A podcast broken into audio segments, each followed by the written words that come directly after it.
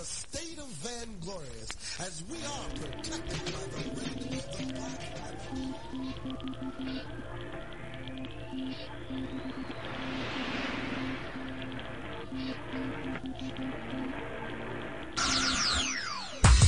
No, we won't renounce the debt. America bounced the check. And no, it ain't all about the dough, but my people still poor. Reparations is due, so just give me what you owe. Won't renounce the debt. America bounced the check. And no, it ain't all about the dough, but my people still poor. Reparations is due, so just give me what you owe. Capitalists are the enemy, but we get treated like the villain. When prison is homicide, cause they making a killing. And war generates more loot, so that's why Bush is going off. Half cocked like Joey Buttafuoco, he don't care about jobs it seems. So I gotta use my pen to get money like an ATM machine. The economy's at its lowest by far. So why the black man gotta work hard like Mel Porno stars to my soldiers at A Cobra. Hold your head, it's not over. Jim Crow ain't dead. He just got a little older, more colder. So we gotta be less passive, more bolder. So the tail can wag the road when the playing field ain't level yet. I thought you knew. Only credit they'll get from me is an IOU. And I don't care about them damn quotas. Just give me what you owe for I'm forced to take it back like Sankofa. No, we won't renounce the debt. Conversation reparations, conversation reparations, conversation reparations. Welcome to the next installment of Conversation Reparations brought to you by N'COBRA, the National Coalition of Blacks for Reparations in America. And I know I usually often start out by saying I'm very, we're going to have a very dynamic show, and this is true. However, I'm very excited about this particular show because we decided that we would lift up our women in the reparations movement in this particular show. We, we have done features on Queen Mother Moore. We've had also interviewed other women activists. We've interviewed the National Female Co-Chair of N'COBRA, uh, Mashariki Jywanza already. However, we're going to this time um, focus the show on some of the women leaders in N'COBRA and in the reparations movement. And actually, we have from the beginning to the present, because we will have Sister Attorney Adjoa Aiyetoro, who was the first female co-chair of N'COBRA, and we have again to all the way up to the present, our current national female co-chair, Queen Mother Mashariki Jywanza.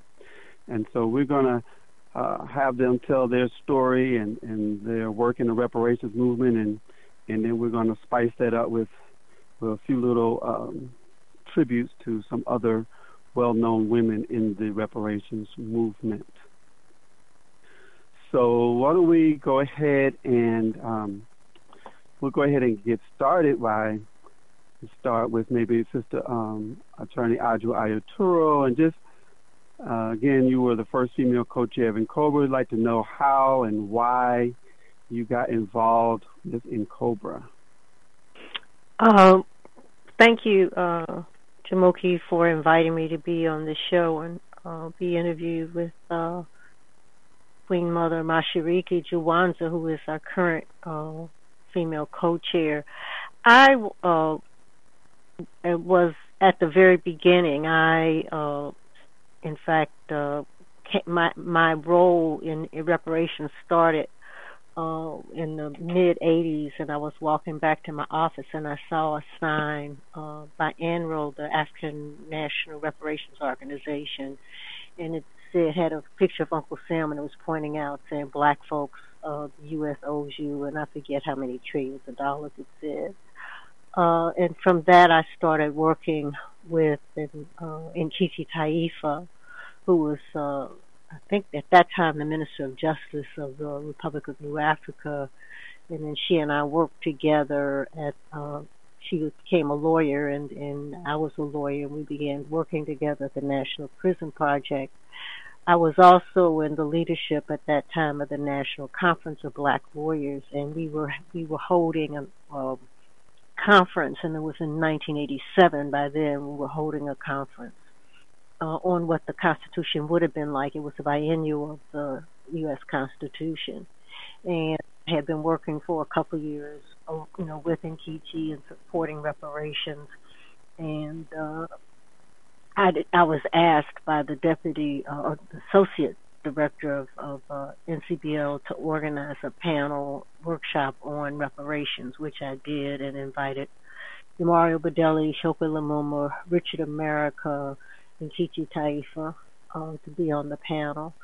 And uh, Chokwe, yeah, I said Chokwe, I think. And uh, mm-hmm. out of that, Imari, uh, at the request of, and this is something a lot of people don't know, at the request of Dorothy Benton Lewis, who was uh, in the leadership of NCOBRA as well, and as a founding member as well. Uh, she asked him to issue a call for the formation of a national group that would focus so- solely on reparations. And that call came from Imari, and initially his call said both reparations and supporting the armed struggle in South Africa. And in our first meeting, uh, the group decided it was I can't remember how many people came, but it was a hundred at least. Uh, and uh, we decided only to focus on the first meetings. I think first one or two, we decided only to focus on reparations, and then COBRA was formed uh, out of that, and with the primary sole purpose, not even primary purpose, being the the push for reparations. All right, and um, I think that um, part of that story may be connected to like the conversation that was going on in, in Congress with the Japanese um, reparations legislation that was moving through Congress. Yeah, that passed, I believe, in 1988, um, mm-hmm. and um, that that was partly, you know, you know, we were working on reparations before that bill, but yes, mm-hmm. that gave us more motivation because the view being, look, you know, they're working towards reparations for Japanese Americans. This this gave us some inspiration and and uh, in fact, the first uh, bill that Congressman Conyers, at again the the the request and, and urging of uh, N'COBRA at that point it was the Detroit chapter member uh, reparations Ray they called it uh, that uh, was a, a constituent of Congressman Conyers, and he, you know, lobbied him con- very consistently to to introduce a bill, and uh, Congressman Conyers did, and he used the model of the Japanese Americans bill uh, to do that. His theory being, because in a, in a town hall meeting we organized uh, to present the bill, there was some objection because the bill said study whether or not you know reparations are old and and and what injuries were still uh, existing today and many people felt we have enough studies of black folk and enough studies of what was done to us. But his theory, Congressman Conyers' theory, was that if we model it after the Japanese American bill, it's more likely to pass, he thought, because it was already, this bill had passed and had been signed, by that time, had been signed by the President of the United States. All right, all right. So I'm going to um, use that as a segue in terms of a, um, that um, a, uh, bill which ended up becoming HR 40 to talk about an earlier petition for uh, reparations, uh, and then we'll bring in Queen Mother. Uh, so it's now known as Belinda's petition. Um, not even at that time she didn't really have a last name, or perhaps the, her enslaver's last name this is book is called. Um, we're reading an excerpt from Belinda's petition, uh, written by Dr. Raymond Winbush. Though rebellious, though rebellions were spontaneous, the first formal recorded petition for black redress occurred in Massachusetts in 1782 to 1783, when an ex-slave known only as Belinda petitioned the Massachusetts legislature for reparations from her former master Isaac Royall, whom she claimed had denied the enjoyment, I'm sorry, this is a quote, had denied the enjoyment of one morsel of that immense wealth, a part whereof have been accumulated by her own industry, unquote. Her enslaver had been loyal to the British before the American Revolution and fled to Nova Scotia at the beginning of the war, leaving his 63 enslaved behind. Eight years later, in 1783, Belinda decided to petition the legislature for unpaid years of serving her former enslaver. Her petition of an African slave to the Massachusetts legislature is an eloquent statement and captures the essence of the reparation struggle by Africans in America. The opening sentences reveal Belinda's sense of dislocation wrought by her enslavement. Belinda calls herself an African and speaks lovingly of her Ghana homeland and the mental anguish of being stolen at 12 and placed in bondage. The petition argues that her labor had enriched her enslaver and that she had a right to lay claim to his estate. Her appeal for her and her daughter was successful. She was granted 12 shillings per year from the wealth that had been accumulated by the Royall family at the Ten Hills Plantation as restitution for her 40 years of enslavement. As a footnote, scholars speculate that Belinda could not have written the actual petition since she was illiterate. Either the black poet Phillis Wheatley or Primus Hall, the son of Prince Hall, who founded the first black Masonic lodge in the United States, are speculated to be the authors. All right. So, uh, long tradition of, women standing up for and demanding reparations. So, so welcome, Queen Mother Mashariki Jywanza. And, oh, thank you. And you currently serve as a national female co-chair of NCOBRA, and we'll also ask you the same question, which is how and why did you get involved with NCOBRA? Well, um, again, Asante Sana, uh, uh, Jamoke, for uh, number one, uh, hosting the show uh, for NCOBRA uh, and uh, hi- highlighting the sisters of the movement. We appreciate that. Um, you know, I started uh, uh, uh, Sister Courage, uh, Mama Njeri, uh, who is from Indianapolis, where I live, uh, but she moved to Detroit, and I met her after she moved to Detroit. and once we met, you know, we just uh, our sisterhood uh, just kind of uh, connected, and um, uh, I started uh, going to Detroit a lot. And of course, and Jerry was uh, uh, seriously involved with the RNA, uh, and um, I used to go to meetings uh, with her uh, Chokwe Lumumba actually came to Indianapolis, and this was early 70s. Uh, and uh, we did a plebiscite here at in some of the housing communities here in Indianapolis. Um, we uh, supported the RNA 11, and uh, so I was able to, you know, culturally bring things back to Indianapolis uh, from Detroit. Um, so that was like my first, I believe, uh, uh, not within Cobra, but just the talk of, of reparations uh, with the Republic of New Africa. And then, secondly, a little later in the 70s, I met Dorothy uh, Benton Lewis, uh, Queen Mother. Uh, she came to Indianapolis for a um, African symposium, and she was selling T-shirts. To hell with Bakke reparations now. I'm like, hmm, that's interesting. and uh and I thought Dorothy was interesting. You know, at, at the time, I thought uh, you know people needed to look a certain way, you know, to to be uh, a nationalist or uh, uh, to deal with uh, you know positive things with uh, black people. But I was uh, very much mistaken.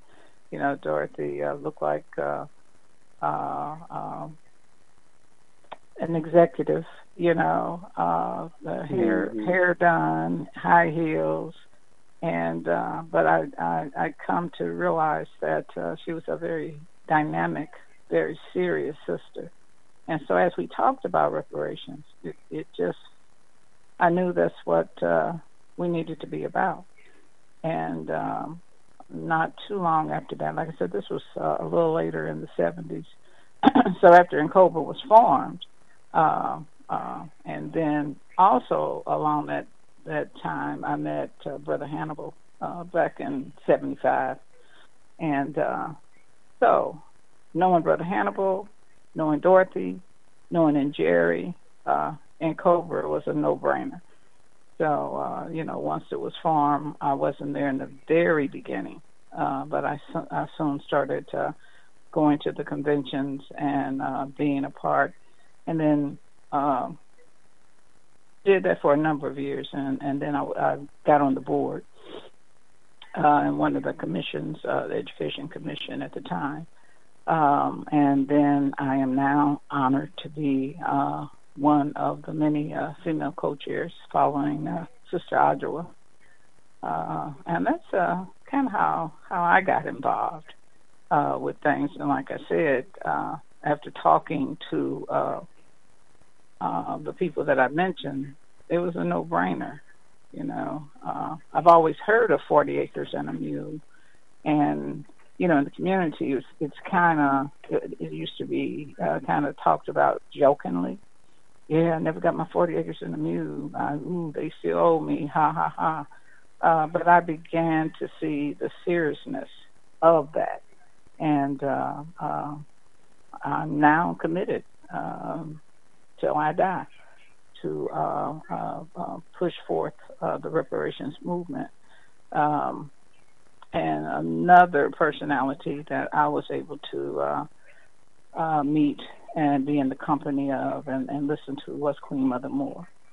And uh, so I felt I was on the right track and uh, I listened and uh, hopefully I learned some of the lessons and uh, I'm trying to apply them now uh, as the female co-chair to uh, push NCOBRA forward.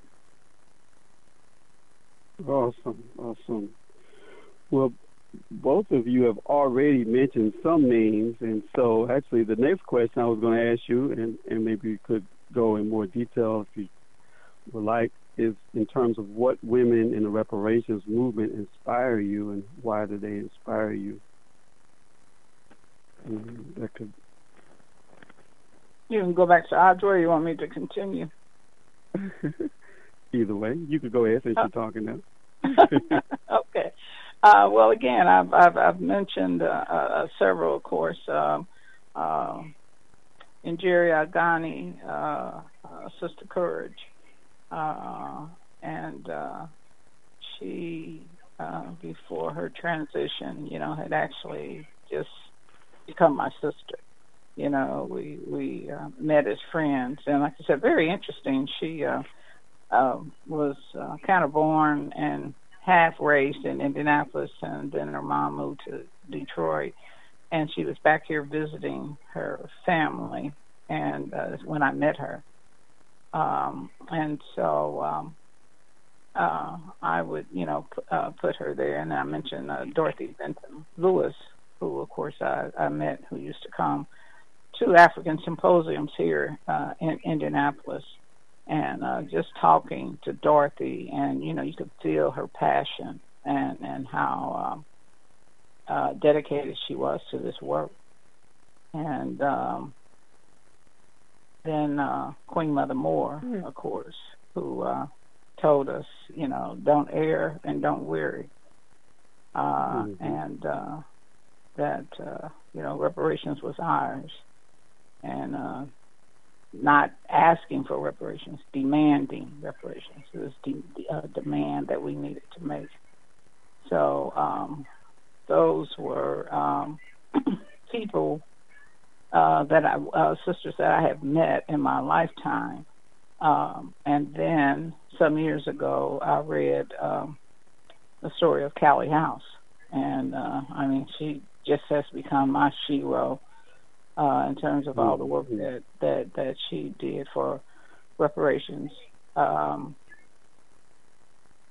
for the um, uh, enslaved, uh, uh, our enslaved people who were uh, released from slavery, so called, uh, without any means to take care of themselves. And uh, so, um, and I continue to read her. In fact, her her uh, book is like a Bible uh, I go back to it uh, as you know as I'm doing this work and to get inspiration. I mean, I'm just amazed that uh, back in the uh, uh, late 1800s that uh, 3,000 people who were just the other day enslaved uh, could organize themselves and uh, demand uh, uh, what, what they call a, p- a pension.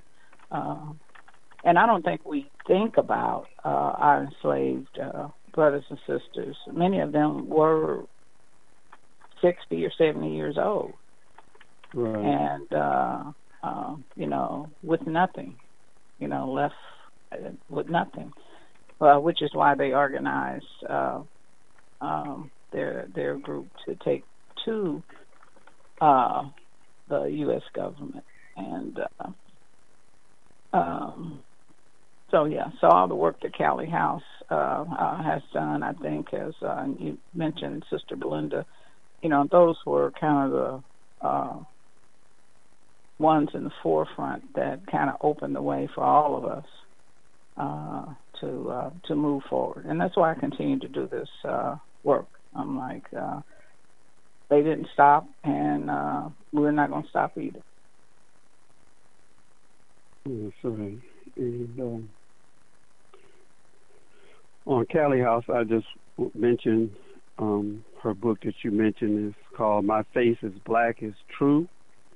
Callie House and the Struggle for Ex-Slave Reparations, written by Dr. Mary Frances Berry. And um, I was going to read some excerpts. I was trying to figure out that we just because we know some of these stories so well. You know, do I just want to talk about them, or should I actually just read some of this? Um, and actually, one of the uh, resources I was using for this show also is called Eight Women Leaders of the Reparations Movement, uh, Intimate Glance, and that was um, produced by Linda Allen Eustace and um, Dr. Imari Obadele. So I will be reading some excerpts from that uh, book as well. I'd like to hear who the eight are. Oh, okay. Um, and uh, was while we're talking about books, I just want to go ahead and uh, mention that Queen Mother Dorothy wrote two books herself. Um, one book she entitled Black Reparations Now Solutions to the Crisis in Democracy and Black Survival in the USA. And the second, and it actually was a, she wrote these in a, as a series. I'm not sure if she ever completed the third one, but the second one is called Black Reparations, Religion and Faith, Raising the Contradictions. And the eight women leaders that are in this book are Callie House, Queen Mother Moore, Dorothy Benton Lewis, Adjoa Aiyetoro, Janita Scott Obadele, Kupenda Olusegun, Joanne Watson, and Earlene Aripo. Mm-hmm. And did we leave anybody for you to talk about, uh, Sister Adjoa? oh, I didn't know I was on live. I'm sorry. I'm just. Well, uh, she has her own stories. well, I think for me, um, I agree. Um, well, I was inspired by, and I was very close uh, with uh, uh, Dorothy uh, Benton Lewis, uh, and uh, I was also very inspired by the story of Callie House. Um, mm-hmm. I did not read Belinda's petition until maybe hmm, a, a, few years ago. I read it while I was teaching law school a, few, a number of years ago and used it in one of the classes I taught. Um, I was also inspired, and I always I say to people that Nkechi Taifa was my my reparations mentor. Once I saw that mm-hmm. sign outside mm-hmm. where I worked, uh, and then mm-hmm. began talking to Nkechi, she was she was sort of like you know I, I you know for one you know it it is a word. It's not even for one of a better word. It is the right word around reparations. She was my mentor around the practice of law. I was her mentor initially because she uh, was a student at first at the place where we worked, and then she and then she became an attorney there. Um, and then I just the the stories of the women. I mean, I'm I'm inspired by people who are committed to uh, uh, and by women who are committed to reparations and committed to doing the work. Uh, so, in, in fact, uh, uh, Sister Mashariki inspires me. I've, I've told her and, and, and her husband as well how they inspire me because of their commitment. You know, I was in South Africa around the uh, World Conference Against Racism, and I look up and here they come in saying, "What can we do?" You know, that's inspiring to me mm-hmm. because it's uh you know, it's uh a commitment and a commitment to doing the work, not, you know, uh not just to be somewhere to be noticed, uh, but actually it's a commitment to the work. And so and that's inspiring to me. It's encouraging, which is what I think inspiration does. It encourages you uh, so I was I was inspired by I did not know well Queen Mother um, Moore, but I had met her on a couple of occasions, maybe more than a couple, and she inspired me because even you know I remember in Detroit uh, we had a conference in Detroit I can't remember what year, and she uh, she and uh, I don't know if you remember this uh, Sister Mashariki, but um, she and uh, uh, what's the Rosa Parks came to that mm-hmm. same conference, yeah. and they were both in wheelchairs. Was in '94, yeah. and I think they both were in wheelchairs. I know Queen Mother was, and I believe Rosa Parks was as well.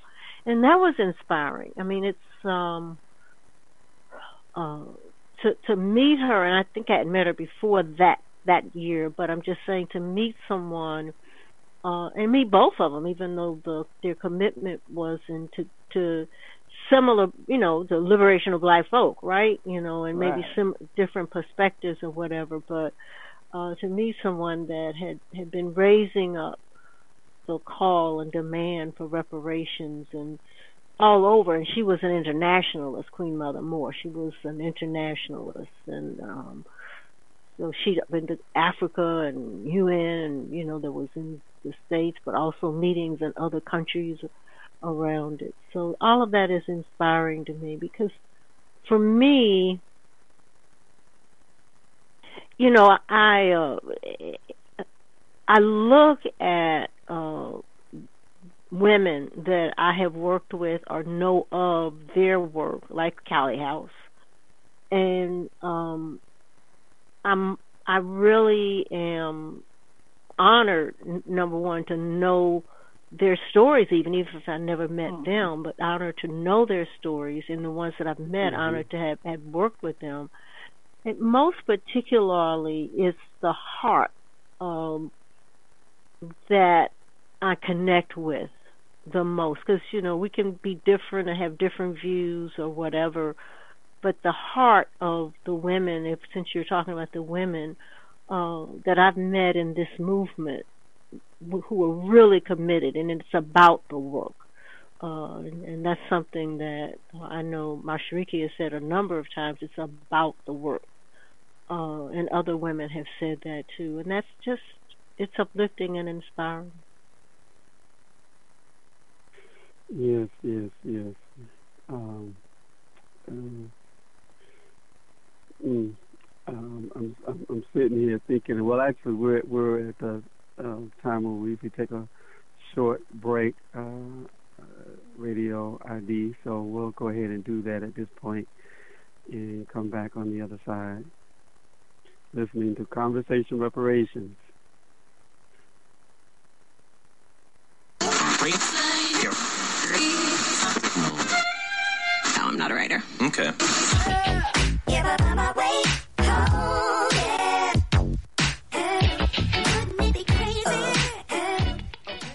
Black Talk Radio since 2008, providing new black media for the masses.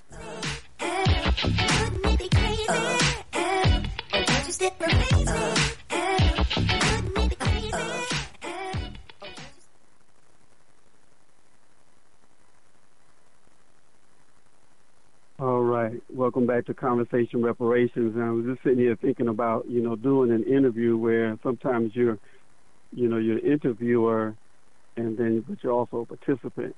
and so it's kind of interesting because you know, you know, Cobra is set up with dual leadership, male and female co-chairs at the national level and at the local level and on committees and commissions usually. And so in in that um, regard, for example, Sister um, Queen Mother Njeri Algani and I worked very closely for many years here in the Atlanta chapter of N'COBRA, and um, developed a very good rapport and uh, and uh, always looked up to her. It was always funny to me that um, not funny, it's just interesting to me that when I would you know move around in Atlanta, and I would say I'm working with N'COBRA reparations, and most of the time people would say, "You know Mama Njeri?" I said, "Yes, I know Mama Njeri." yes, actually, we work together, and um, Queen Mother Dorothy Benton Lewis also an inspiration working with her and N'COBRA. And hopefully, we'll play a little clip. I was trying to find a better clip. This is a clip where she was actually doing a debate, so it's uh, but I just wanted to. Hopefully, we'll be able to just hear hear her speak a little bit in this debate. This was actually held in um, England I had seen some other videos of her, but I wasn't able to find them before the show. However, we do have um, one um, clip. Hopefully, we'll be able to play uh, in this uh, before the end of this show. One of the women I wanted to lift up that a lot of people don't realize was a reparations activist is Sojourner Truth. Uh, Sojourner Truth, after having worked with um, some of the um, what did they call them? The camps that they had after enslavement.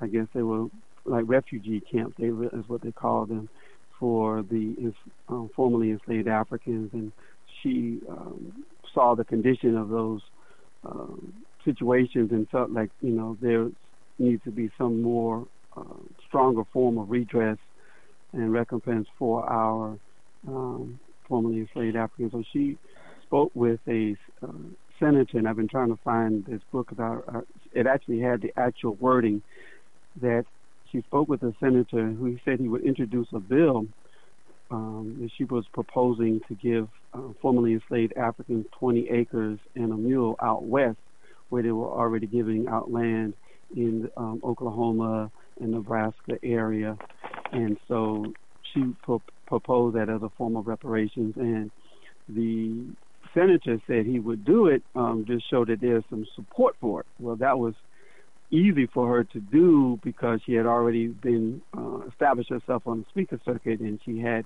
you know, different women's groups and different organizations in different cities that could host her. And this time she came, you know, went back around to many of those uh, places where she had been before speaking, but specifically speaking on this idea uh, of reparations being in the form of land and some resources out west to get them out of these um, squalid conditions that they were in. And so she did do that, and she circulated the petition and brought it. And when she came back to Washington about a year later, that senator had transitioned. So um, she wasn't able to find anyone who was interested in um, putting that forward. So um, I know many people are familiar with Sojourner Truth, but may not be familiar with that aspect of her story. Mm-hmm. So this time we'll we'll bring it back to you, Mama Adjoa, and see ask you what um, what will you say are some of your accomplishments when as a leader in N'COBRA and the reparations movement or things that stand out to you? Maybe just accomplishments in general of the reparations movement since you got involved in it. I think the biggest accomplishment of the movement has been one we stuck with it. Um, many, you know, t- times, you know, there are people who have come in and out of our movement, um, in and out of N'COBRA, in and out of the leadership of N'COBRA, but there was a strong core that stayed the course, so to speak, and um, never, uh, you know, gave up the demand or the uh, commitment to the movement to to realize the demand to obtain reparations. And so for me that's one of the strongest accomplishments because if we look at when we where we started when we first started N'COBRA the it was primarily the demand for reparations was was primarily if not um, I don't think totally because you know I wasn't in the nationalist movement as such, but it was primarily grounded in the nationalist community.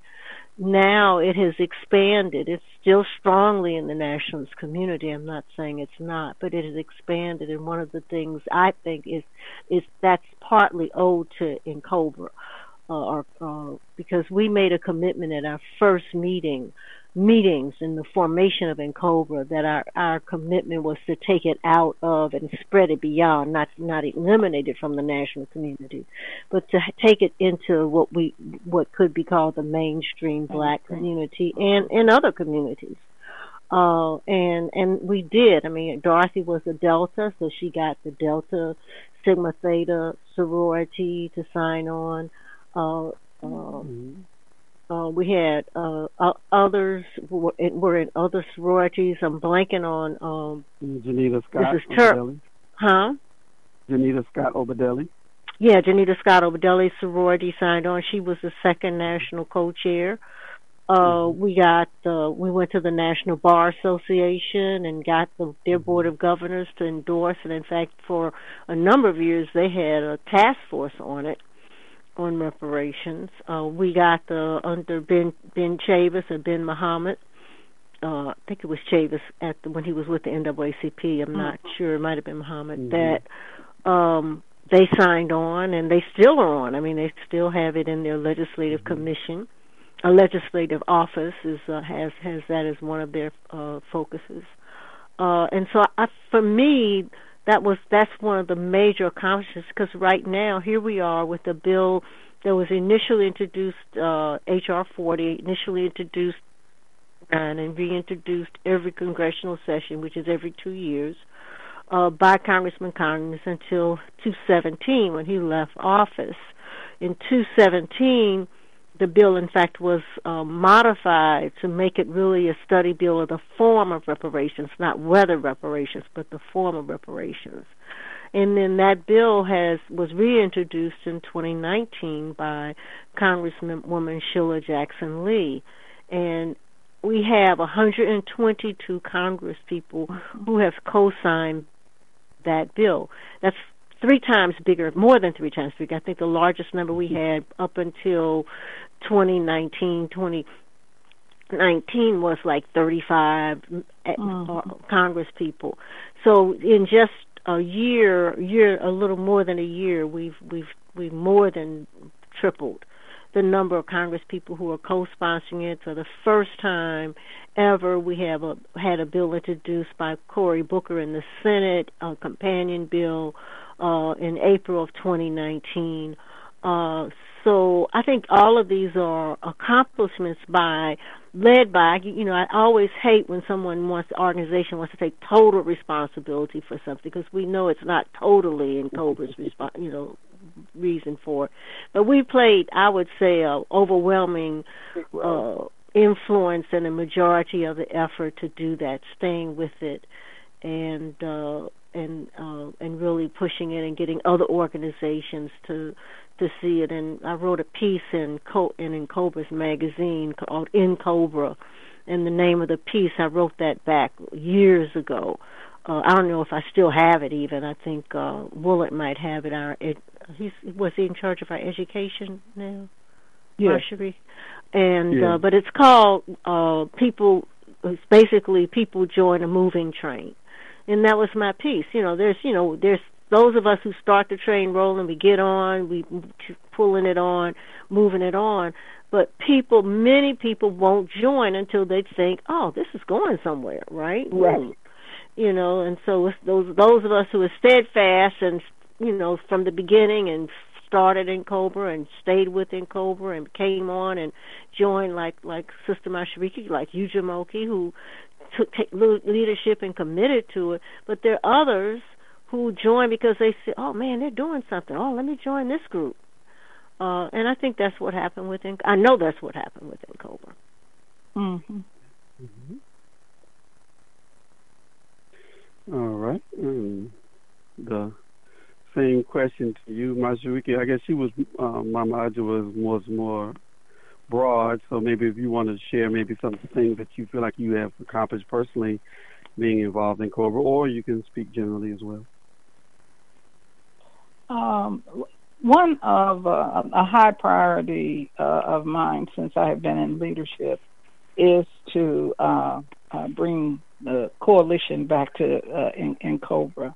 Uh, and we, it is a coalition. I think sometimes people tend to forget. They look at us as an organization.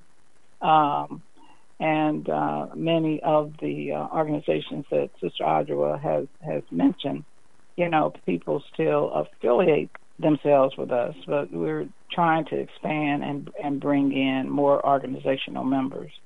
Um, past couple of years, we brought in ASCAT, we brought in um, the um, uh, Community Healing Network, uh, which has been uh, great uh, uh, for us, and to have uh, Sister Enola and and her group working with us, and um, um, this is um, the end of my second term, and it has um, been a high priority to try to to bring groups back.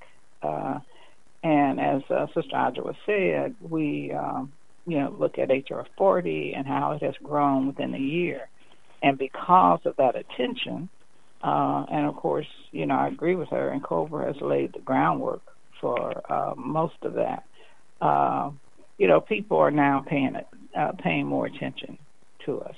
Uh, yeah, a lot of people, you know, want to know that it's popular before they, uh, you know, lend their assistance. So, um, um, looking forward to continued growth uh, uh, in the coalition area to bring uh, organizations in.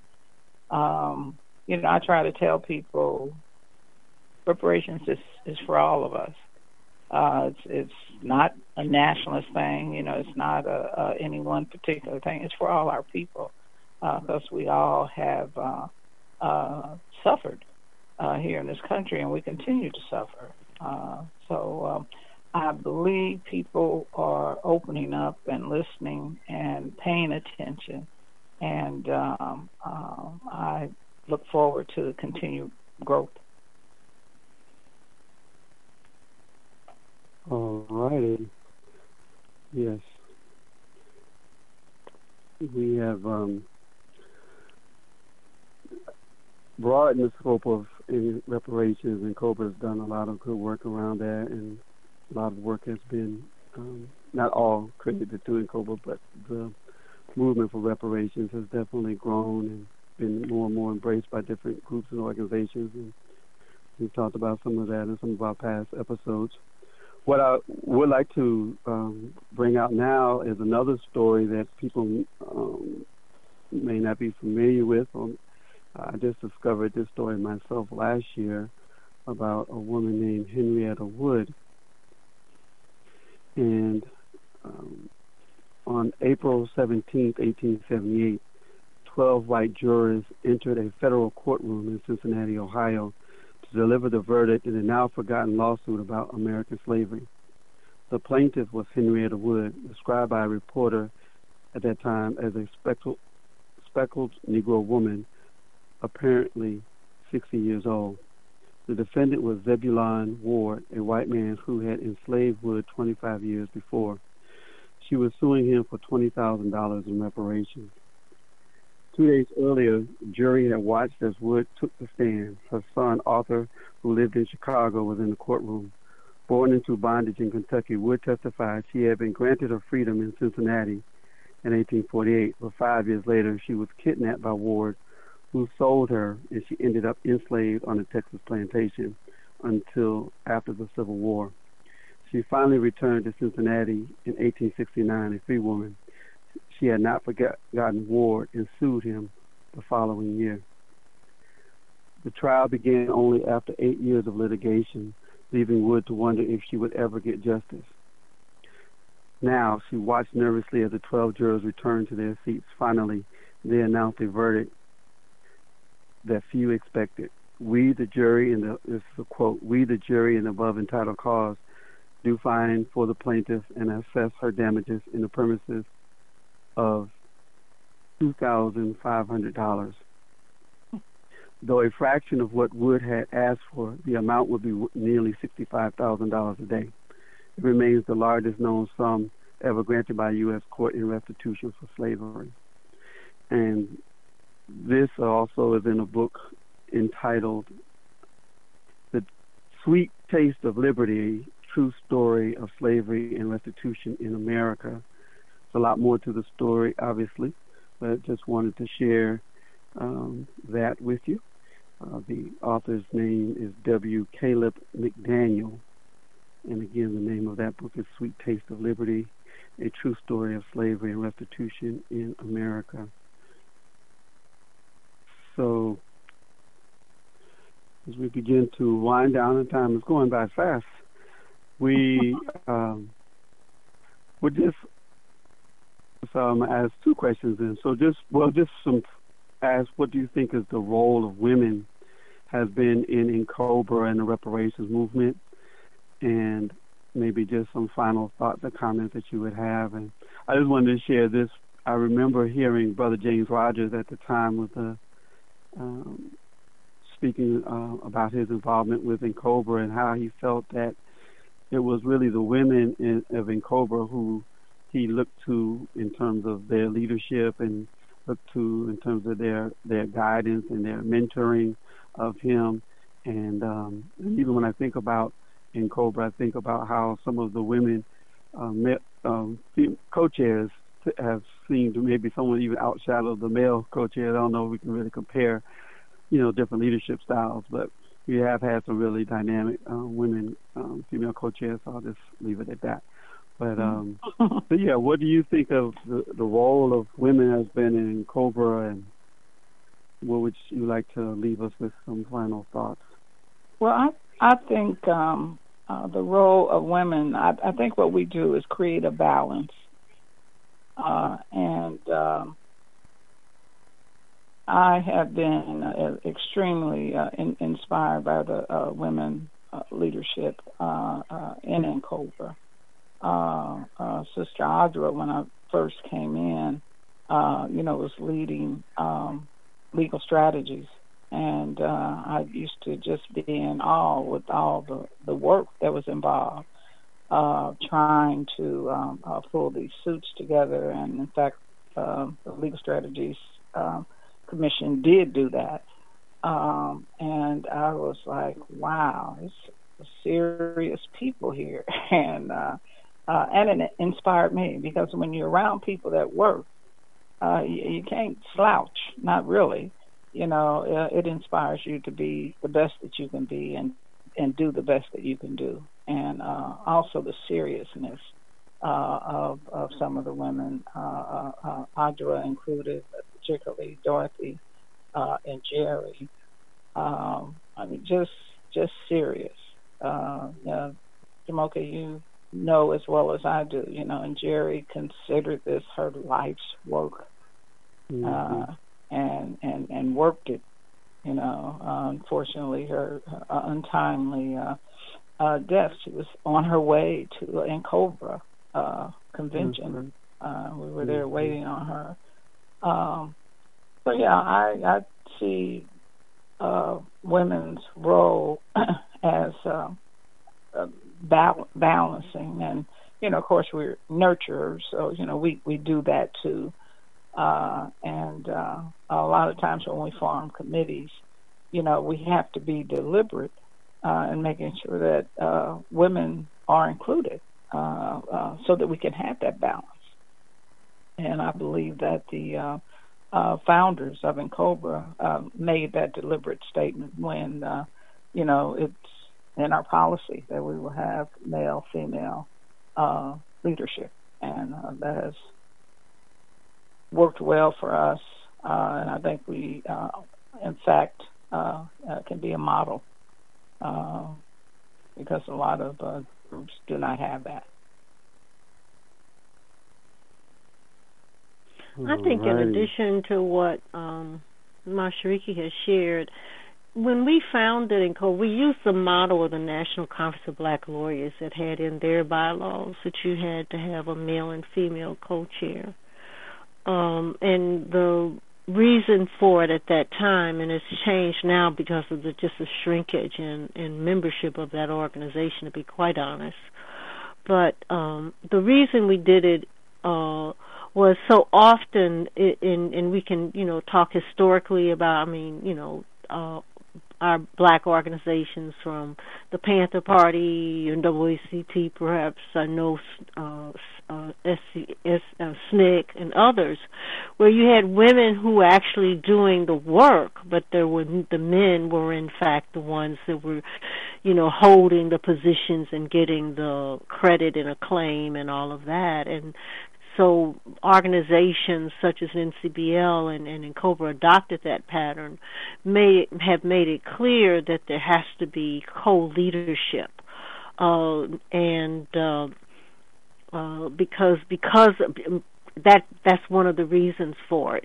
one of the major reasons for it, uh, because we don't we we didn't want to have the continuation of a pattern where the women were you know doing leadership type work but not really in the leadership mm-hmm. and not seen as being uh leadership even within the organization when they were actually doing you know in fact sometimes more than 50% of the work uh and so it is an acknowledgement in that vein uh of of women of women leaders uh so it uh, it, it addresses uh, in many instances the historic in some ways. Uh, it addresses uh, on in terms of visibility the historic uh, uh, sexism and and and, mm-hmm. and uh, against women. Uh, uh, where you know uh, we could you know we can be the ones that do the work behind the scenes, but it's the man that has you know is the is the leader you know, Mm-hmm. um, and so I, I think it, what it has done with it N'COBRA, for example, and, and since we're talking about N'COBRA, it has made it very clear and, and consistent uh, uh, that you have, you know, that to the extent, you know, I mean, maybe if N'COBRA, hopefully it never does, gets to the point where we may not be able to do both male female, uh, because as in, NCBL has had to go to just a president or a a chairperson because of the low me- membership but it, it will then instill in us that women leaders can women can be leaders and we won't fall back mm-hmm. onto a male dominated leadership model uh, so I agree that there's some balance, a, a balance in leadership actually balances out, I think, the the voices because we have male voices and female voices in in on our board and and you know as you know as well as not just the the the co the male and female co-chair but for me I think the one of the biggest things is to be able to lift up women leadership and debunk this myth that has historically followed us in the US and in other parts of the world. I don't want to just say because we're here in the US though, is whereas women's voices have been kind of pushed down. Mm-hmm. Yeah, so. Uh, Jamoke, I'd, I'd just like to uh, raise up the the name of uh, um, and uh, Sister Adjoa had mentioned her, uh, Janita Obadele. Mm-hmm, Obadele. Mm-hmm. Um, uh, she also has been a, a, a female co-chair, and uh, you know did so with uh, dignity, and I I really admired her uh, when she was uh, in office, and I remember uh, she was uh, head of one of the commissions, and we had an election, and uh, they said we're going to nominate you again. She said, "No, don't nominate me again. Bring in somebody new. Let Mm-hmm. someone else do it." And I always uh, uh, remembered that uh, because you know she was always trying to push people, uh, but uh, her she just had such a dignified style, and I really uh, admired her, and I've uh, taken some lessons from her also. Mm-hmm.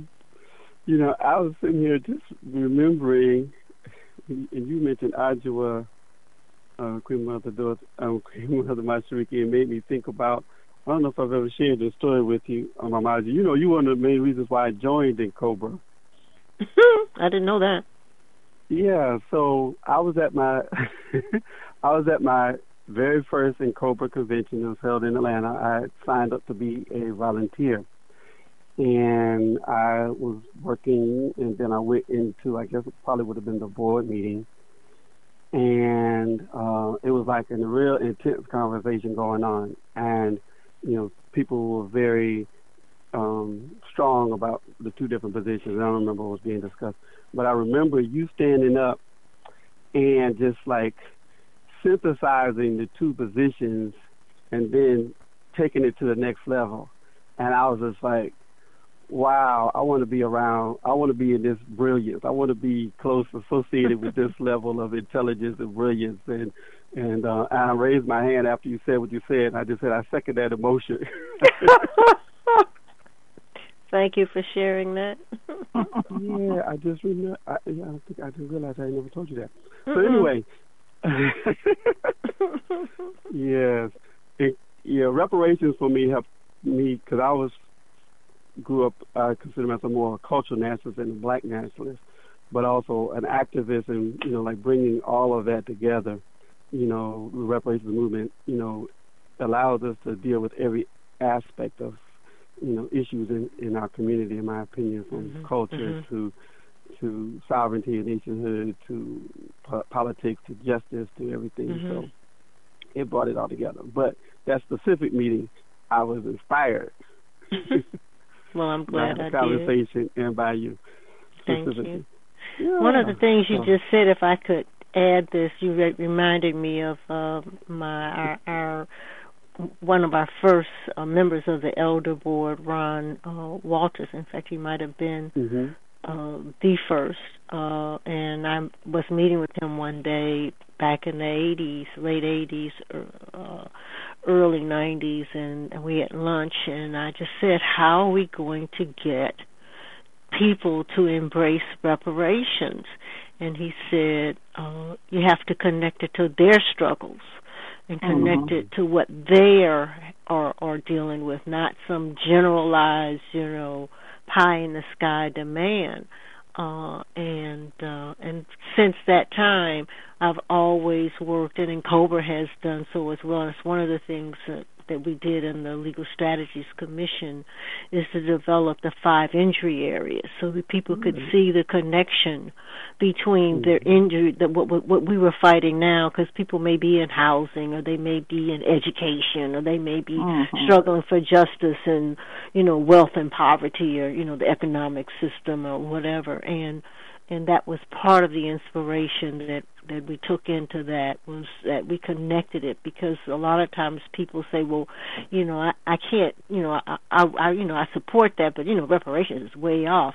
You know i'm working uh, against you know the uh, uh harsh incarceration and disparities in incarceration and the targeting of black men and women into the car- incarceration system.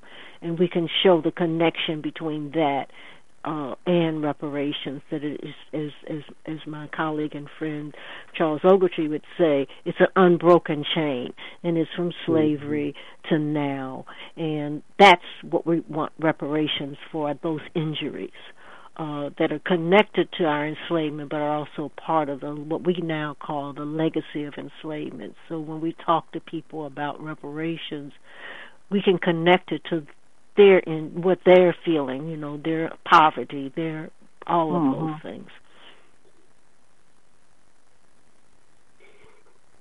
Awesome. So let me thank you both, Queen Mother Mashariki Jywanza, for being a uh, part of this show and the work that you do and your leadership within N'COBRA, as well as you, Mama Adjoa Aiyetoro, and continuing work that you do now with the Legal Strategies uh, Commission of N'COBRA, and just the work you do in general for in the reparation movement. And I think we hopefully got time to play this clip by Queen Mother Dorothy Benton Lewis. You have the clip ready?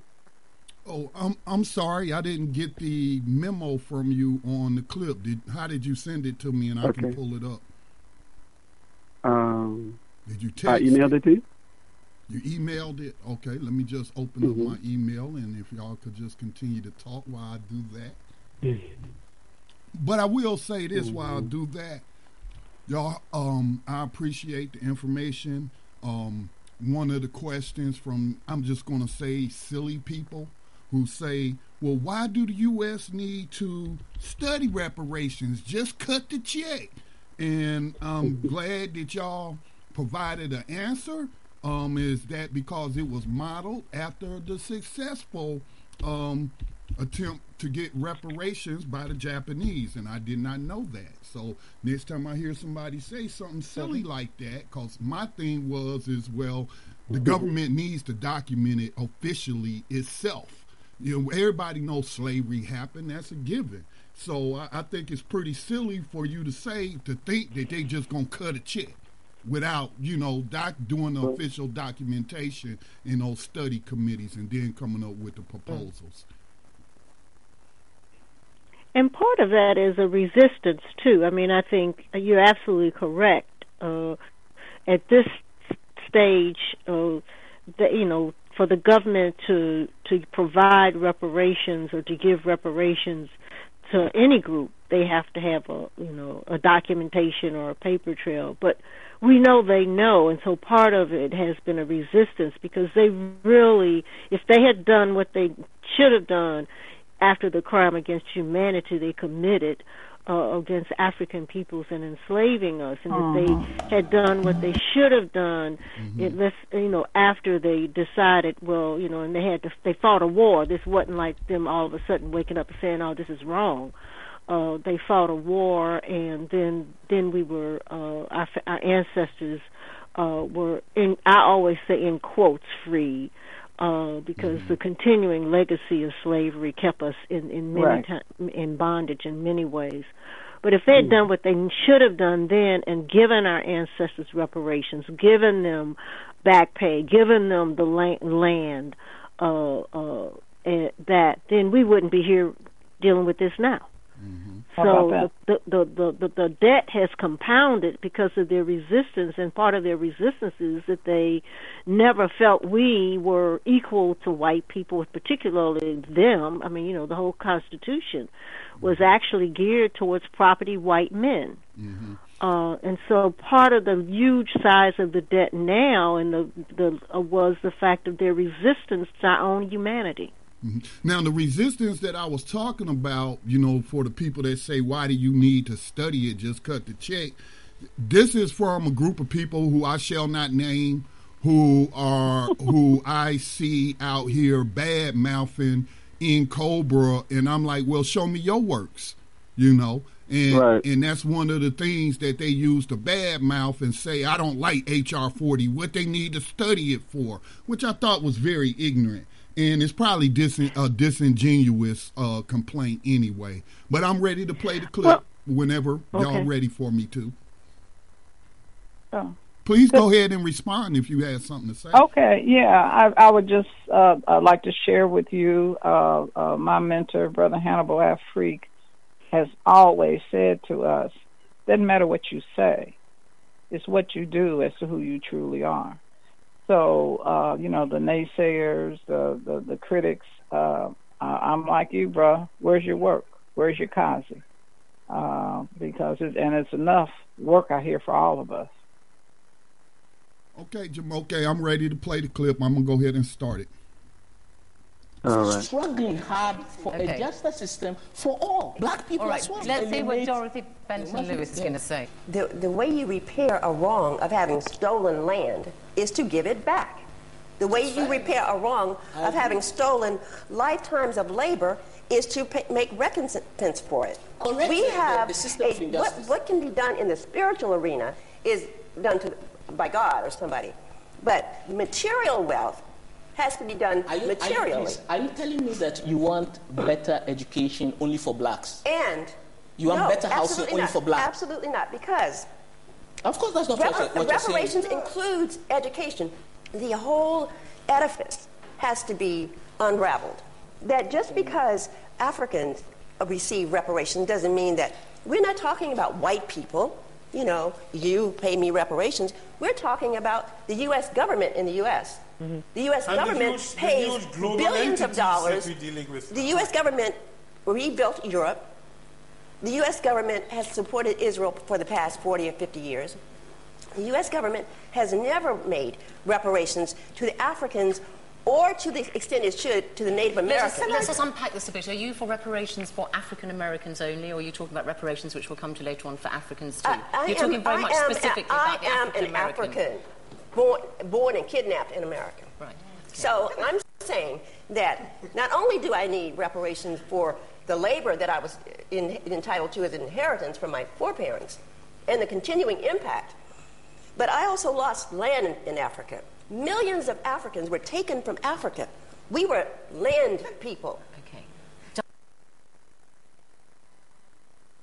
All right, that was um, Queen Mother. That was It's, good. it's actually about an hour. Yeah, Queen Mother Dorothy Benton Lewis. There's actually about an hour and twenty minute um, uh, debate. Just one small snippet of it. Um, so thank you. You've been listening to Conversation Reparations, brought to you by N'COBRA. Our website is ncobraonline.org. That's N-C-O-B-R-A, ncobraonline.org. You can reach me directly, Brother Jumoke Ifetayo, at reparationsj at gmail.com, reparationsj at gmail.com, or 678-437-7882. And we thank you for listening to Conversation Reparations by N'COBRA. Good night. Good night, Sante. Good night. Thank you. Bye bye. No,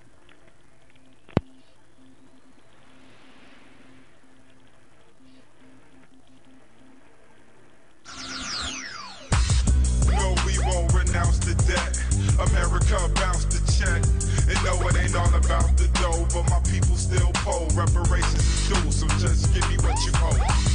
No, we won't renounce the debt. America bounced the check. And no, it ain't all about the dough, but my people still poll. Reparations is due, so just give me what you owe. Capitalists are the enemy, but we get treated like the villain when prison is homicide, cause they making a killing. And war generates more loot, so that's why Bush is going off. Half cocked like Joey Buttafuoco, he don't care about jobs, it seems. So I gotta use my pen to get money like an ATM machine. The economy is at its lowest by far.